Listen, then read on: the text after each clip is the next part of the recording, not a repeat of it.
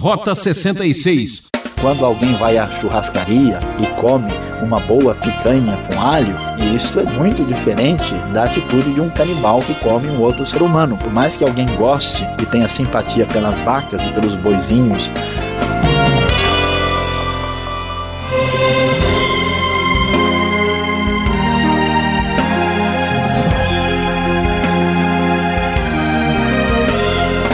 O programa Rota 66 está de dar água na boca. E se você, assim como eu, tem fome da palavra de Deus, está no lugar certinho. Nosso estudo está esquentando. O professor Luiz Saião está explicando como aconteceu a criação em Gênesis. Agora chega a vez do homem. Capítulo 2 de Gênesis. Quem somos nós? De onde viemos? O que estamos fazendo aqui nesse mundo?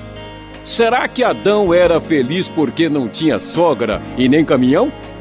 Embarque nessa! Rota 66 tem muito que dizer.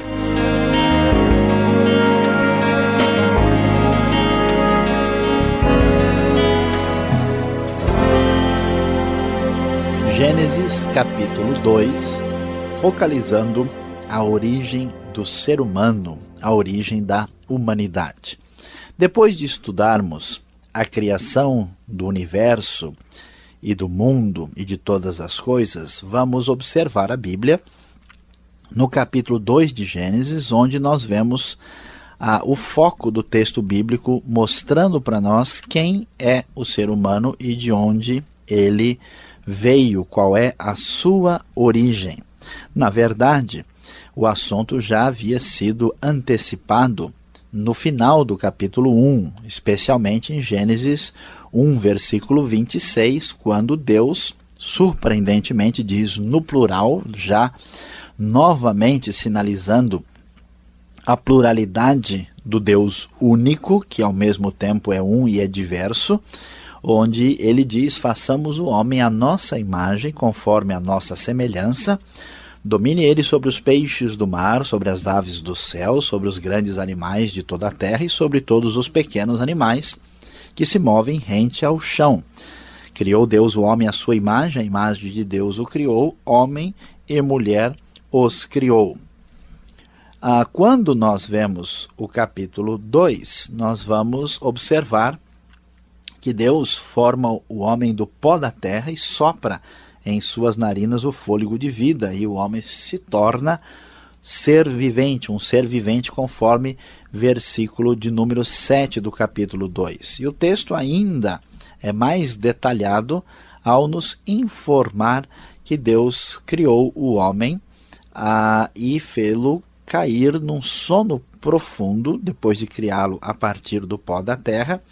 E então, enquanto o homem dormia, ele tirou uma costela do homem, de Adão, e fechou o lugar com carne, e a partir da costela criou a mulher, o que provocou até mesmo uma poesia em Adão. A primeira pergunta que vai aparecer é por que, que a criação aparece em dois momentos, em duas etapas. De certa forma, podemos dizer, há dois relatos sobre a criação. A razão principal é que um relato é mais genérico, é mais amplo, e o outro é mais detalhado. É como se fôssemos a, a ver um filme. Nós veríamos o trailer e depois veríamos os detalhes propriamente na exibição principal.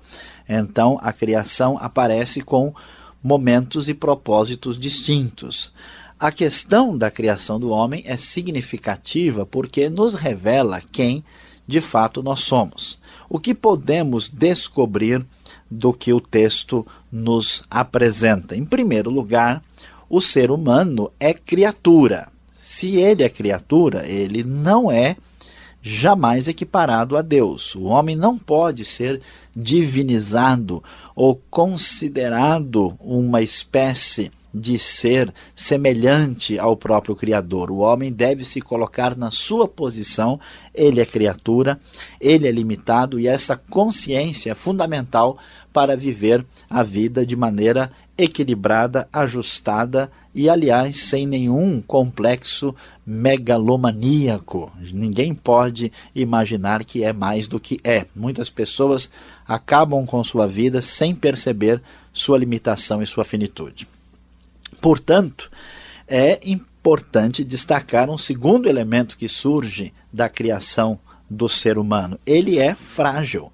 O fato da Bíblia insistir que o homem foi criado do pó da terra tem o propósito exatamente de mostrar a sua finitude e a sua limitação. O homem compartilha do universo criado, do ambiente natural à sua volta. Ele possui limitações muito definidas. Portanto, como o homem é frágil, vamos lembrar disso lá no Salmo 8, que tanto mostra com clareza essa realidade, todo orgulho e toda arrogância do ser humano são tolices, são ah, elementos absolutamente fora de realidade. O ser humano tem que observar isso. A língua hebraica tem até uma palavrinha especial para designar o homem como um ser frágil. Ele é um enosh, ele se opõe a Deus. A lição mais significativa desta criação do homem é o fato dele ser feito à imagem e semelhança de Deus. O fato do homem ser imagem de Deus determina claramente a sua natureza. Ele possui dignidade especial. Isso significa que o ser humano é qualitativamente distinto dos outros seres da criação. O ser humano não pode ser comparado a um animal. Hoje em dia é surpreendente quando em muitos países a vida humana tem menos valor do que a vida de determinados animais. Claro que todos os animais devem ser considerados, devem ser respeitados, não estamos aqui rejeitando a importância da ecologia, mas é muito diferente um animal e um ser humano. Quando alguém vai à churrascaria e come uma boa picanha com alho, e isto é muito diferente da atitude de um canibal que come um outro ser humano. Por mais que alguém goste e tenha simpatia pelas vacas e pelos boizinhos tão simpáticos, isso não tem nada a ver com o crime de matar um ser humano.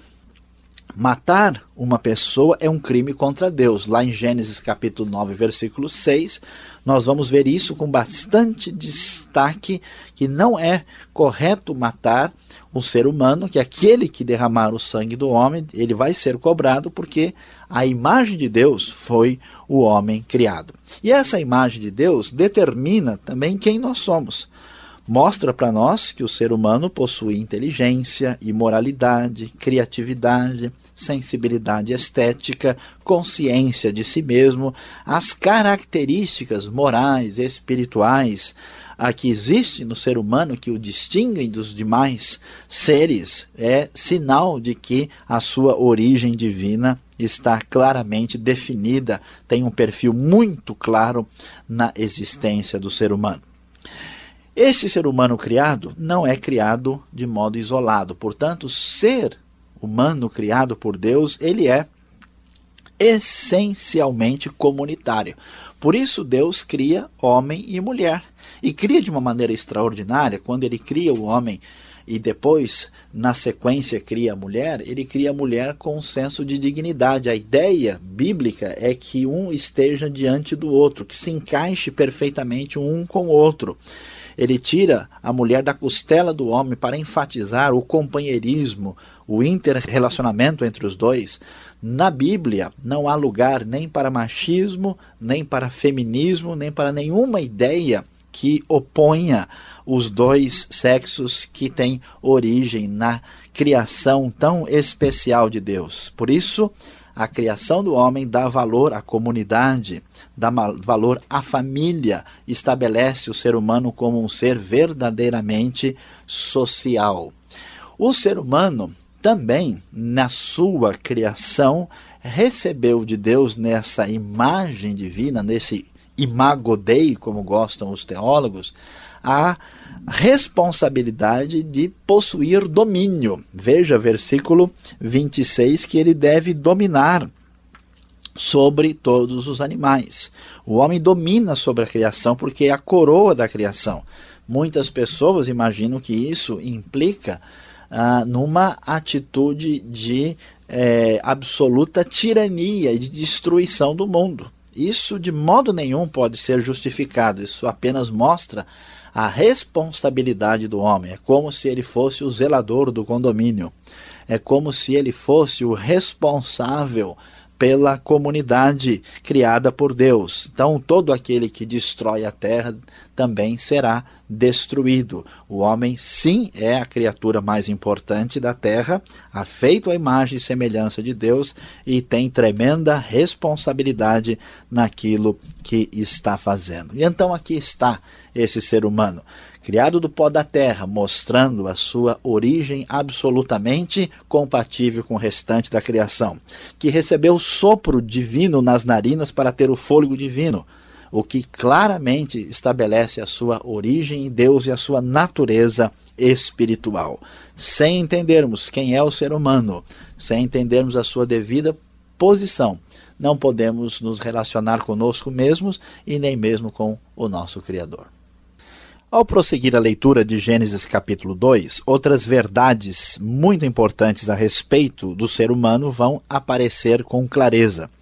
Nós vamos observar que Deus coloca o homem no jardim do Éden e Deus ordena ao homem que ele deve e pode comer livremente de qualquer árvore do jardim, menos da árvore do conhecimento do bem e do mal. No dia em que comesse, ele haveria de morrer.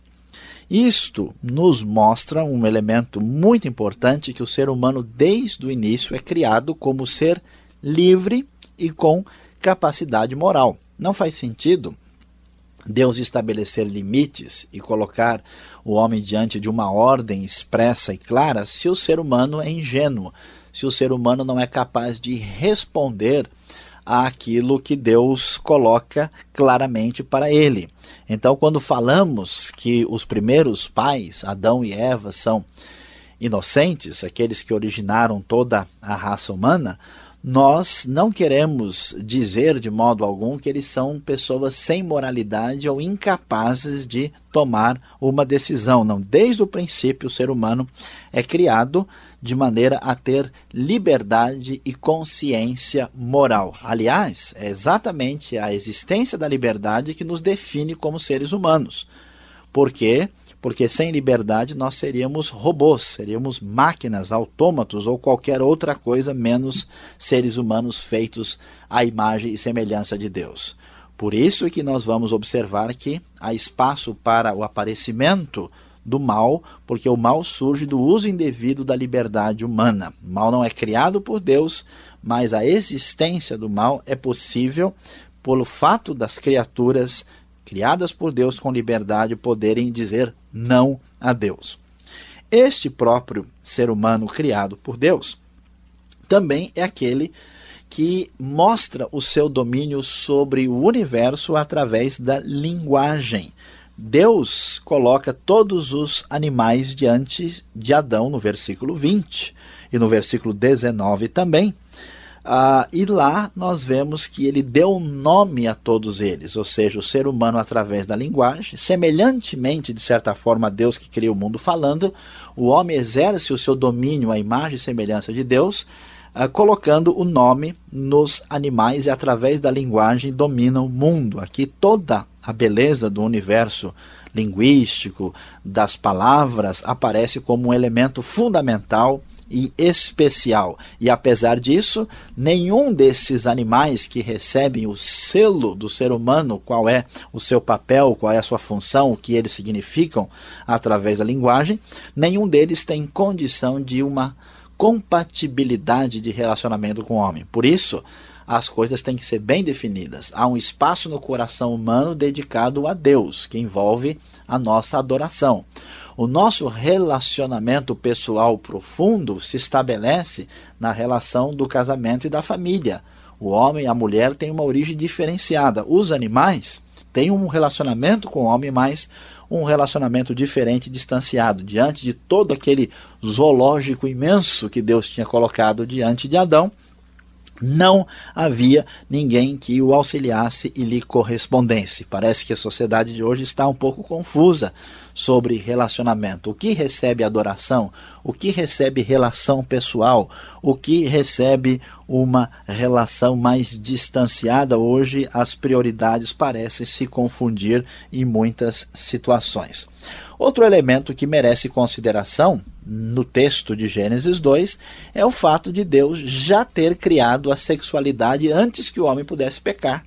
Observe, por exemplo, em Gênesis capítulo 1, versículo 28, nós vamos descobrir que a palavra divina disse já ao homem que eles deveriam ser férteis e multiplicar-se, deviam encher a própria terra.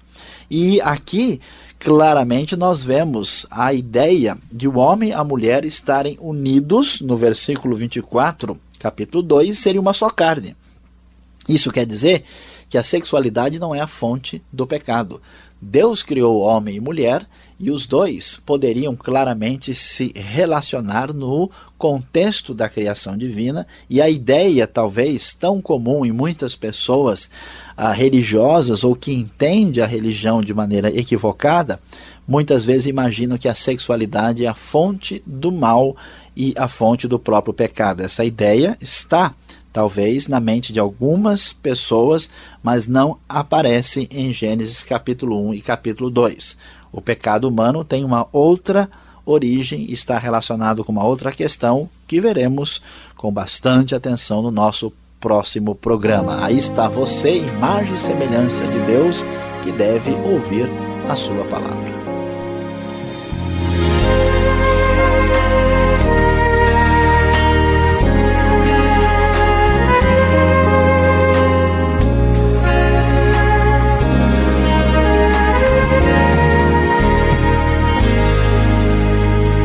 Esse é o programa Rota 66, o caminho para entender o ensino teológico dos 66 livros da Bíblia. E o professor Luiz Saião está explicando a criação do ser humano. Antes do final do programa, ainda temos uma pergunta para ser respondida. Você também pode enviar a sua pergunta para a Caixa Postal 18.300, CEP 046 26 970, São Paulo, capital. Rota 66. Tem a produção e apresentação de Luiz Saião, redação Alberto Veríssimo, na locução é o Beltrão. E agora, quem pergunta quer saber.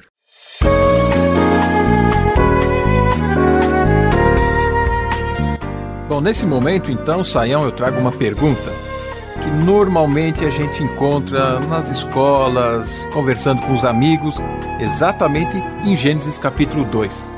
Adão e Eva. A gente pode falar várias coisas de Deus, todo mundo aceita e até é, concorda, mas falando em Adão e Eva, eles perguntam: existiram mesmo? Você acredita nessa história? Adão, Eva. Será que não é mais apenas uma ilustração do texto para explicar alguma coisa? Bom, Alberto e os nossos queridos ouvintes daqui da Rádio Transmundial, essa questão ela, é, ela faz muito sentido e é uma questão honesta. A gente entende. Né? Quando se lê o texto, qualquer pessoa do século XXI vai levantar essa pergunta. E aqui é importante destacar o seguinte: por que, que a história de Adão e Eva são relevantes e devem ser levadas a sério como algo de fato real? A razão principal é quando nós chegamos no Novo Testamento e descobrimos que o próprio Jesus considera a história de Adão e Eva uma realidade. Nós vamos ver, por exemplo, no apóstolo Paulo, lá em Romanos, afirmando que assim como por um só homem, isto é, por Adão, né, entrou o pecado no mundo, agora também a redenção e a salvação estavam chegando por meio de um só homem, que era o próprio Jesus. Então, toda a comunidade da fé do Antigo Testamento, do Novo Testamento, levaram a sério a história de Adão e Eva, não considerando essa história como uma simples fábula, como uma mera ilustração. Agora, por que é que essa pergunta se levanta? Talvez pelo tipo de linguagem que aparece no texto. Por exemplo, né, o texto acabou de dizer para nós aqui que Deus colocou todos os animais diante de Adão para que ele colocasse o nome neles. E alguém pensa, puxa, mas como é que isso aconteceu? É importante destacar que o livro de Gênesis, os primeiros capítulos, eles têm de fato um núcleo histórico, mas trabalhado poeticamente por uma linguagem teológica. Então, claro que nem todos os detalhes mínimos ali devem ser lidos literalmente, porque o texto é construído com bastante poesia e tem outros elementos que dizer, embelezam o texto. Então, pensar que de fato numa só vez, num só dia, né, Deus pegou todos os bichos e trouxe os milhares e até, quem sabe, milhões de organismos e Adão foi lá escrever uma lista. Isso não é necessariamente eh, visto desta maneira. Então, nós não podemos ser exageradamente literalistas em todos os detalhes, porque a proposta do texto muito provavelmente não é essa, e nem podemos negar a realidade do texto. Existe um núcleo histórico que está junto com uma linguagem poética e teológica que são inseparáveis. Só quando chegarmos na eternidade, visitarmos a biblioteca celestial, talvez a gente possa entender lá todos os detalhes. Né? Por enquanto, afirmamos claramente não é verdade, porque se não for verdade, isso implica em que a humanidade pode ter diversas origens, ou uma origem diversificada. A principal ideia que é justificada aqui ou que é ensinada aqui, é que nós somos todos irmãos e descendentes do mesmo casal, ou seja, toda a humanidade é uma só família. Quem pensa diferente disso, por exemplo, justificou o assassinato e a morte de outras pessoas. Por que, que o racismo se tornou um problema tão sério no século XIX, XX e XXI? Porque as ideias naturalistas contra a visão bíblica sugeriram que alguns seres humanos poderiam ser mais dignos que o outro. E a sociedade de hoje, que entende que a dignidade está relacionada, por exemplo, com o nosso potencial e padrão financeiro, justifica a exploração, a maldade feita contra as pessoas tecnicamente inferiores por serem de uma outra origem, sejam distintas de mim. Então, quando nós lembramos que no final das contas somos todos parentes em Adão e Eva e temos a verdadeira unidade da raça humana e temos uma relação de fraternidade justificada no texto bíblico. Agora, quando eu penso que o meu próximo, meu semelhante, talvez tenha uma origem totalmente diferente de mim, no fundo ele não é da mesma espécie, então a possibilidade de que eu é, reserve um tratamento problemático, negativo para ele, aumenta como aumentou e tem sido talvez a marca mais assustadora do século XX, através do nazismo, do imperialismo, dos movimentos ah, comunistas e mesmo não comunistas ocidentais que assustam a todos nós. É aquilo que dizem, né? Somos iguais, mas uns são mais iguais do que os outros, não é? Isso que eles querem dizer. Mas o bom senso nos leva a entender esse texto e viver esse princípio. É isso aí, somos imagem de Deus e somos todos fraternalmente unidos pelo nosso Criador.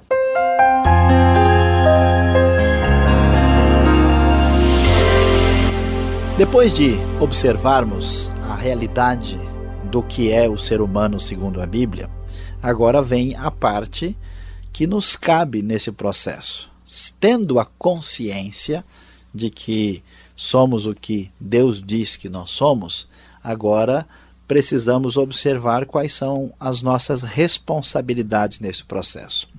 De acordo com a visão bíblica sobre o ser humano, em primeiro lugar, é necessário que nós nos revistamos de humildade.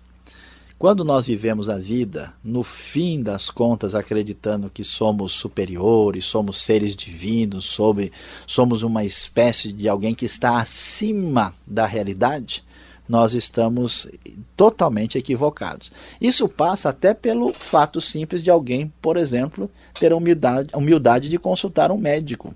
Porque quando alguém entende que ele é feito do pó da terra, que ele não passa de uma criatura, ele sabe que o colesterol dele vai aumentar, ele sabe que as suas condições físicas são limitadas e ele vai cuidar devidamente do corpo mediante essa consciência.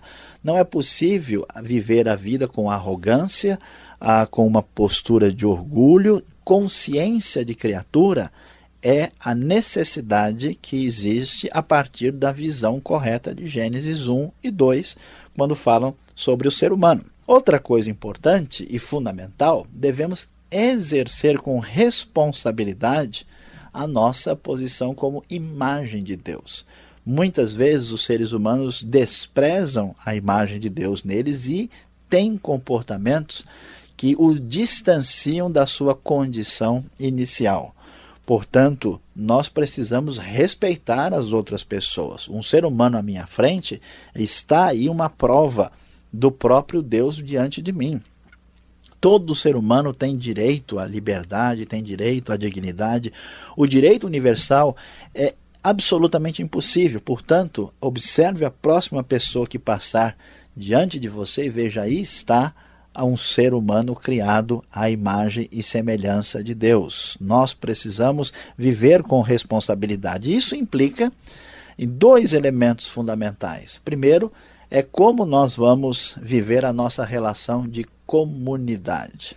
Sem respeito, sem perdão, sem tolerância, sem uma atitude de consciência, nós não podemos ir muito longe. É necessário que enfatizemos e valorizemos a realidade de família. Família definida como homem e mulher, como aquilo que Deus criou a partir do próprio Éden. Deus não criou Adão e Evas. Deus não criou Adões e Eva. Nem criou Adão e Ivo, nem Eva e Iva. Deus criou Adão e Eva. Portanto, nós devemos nos moldar ao modelo de comunidade bíblica valorizando a família. Sociedade em crise existe porque a família está em crise e a relação com a comunidade é problemática. E, finalmente, o homem precisa ter responsabilidade no relacionamento de domínio com a criação, abusar da terra, abusar da poluição, abusar de muitas coisas feitas apenas atrás do poderio econômico podem trazer consequências muito sérias. Quem não respeita a terra sofrerá e acho que em grande parte já estamos colhendo um pouco disso.